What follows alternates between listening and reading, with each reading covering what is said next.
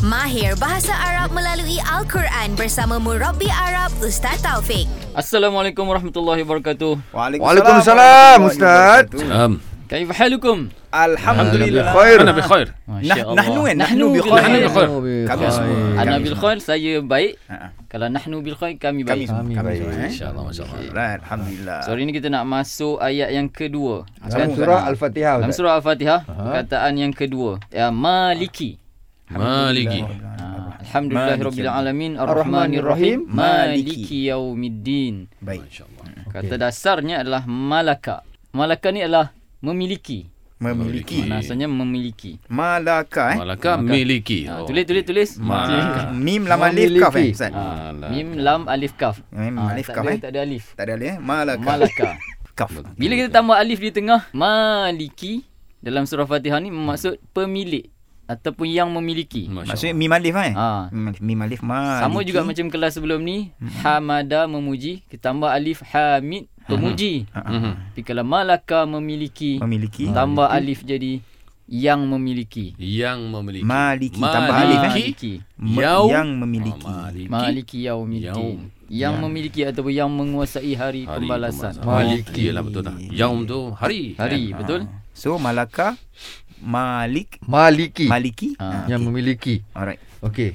Seterusnya Ustaz. Seterusnya yang kedua, mulkun. Mulkun. Surah Al-Mulk. Apa Masya Allah maksud dia? Kerajaan Ahsanta. Terbaik FBI. Wah. Mulkun eh Apa maksud dia tu Ustaz? Kerajaan. Kerajaan. Eja Zat Eh, je. Mim Mim, lam, kaf. mim lam kaf je eh. Ha. Okey. Mulkun eh. Mulk. Mulkun. Lah. Lahul mulk. Kerajaan. Kerajaan. Yang kedua adalah Tadi dah kedua Ustaz ni ketiga. Eh yang ketiga ah. Saya Ustaz saya ni. nak nak tengok ah dia fokus fokus. Ustaz tak fokus eh. Malikun eh. Malikun maksudnya raja.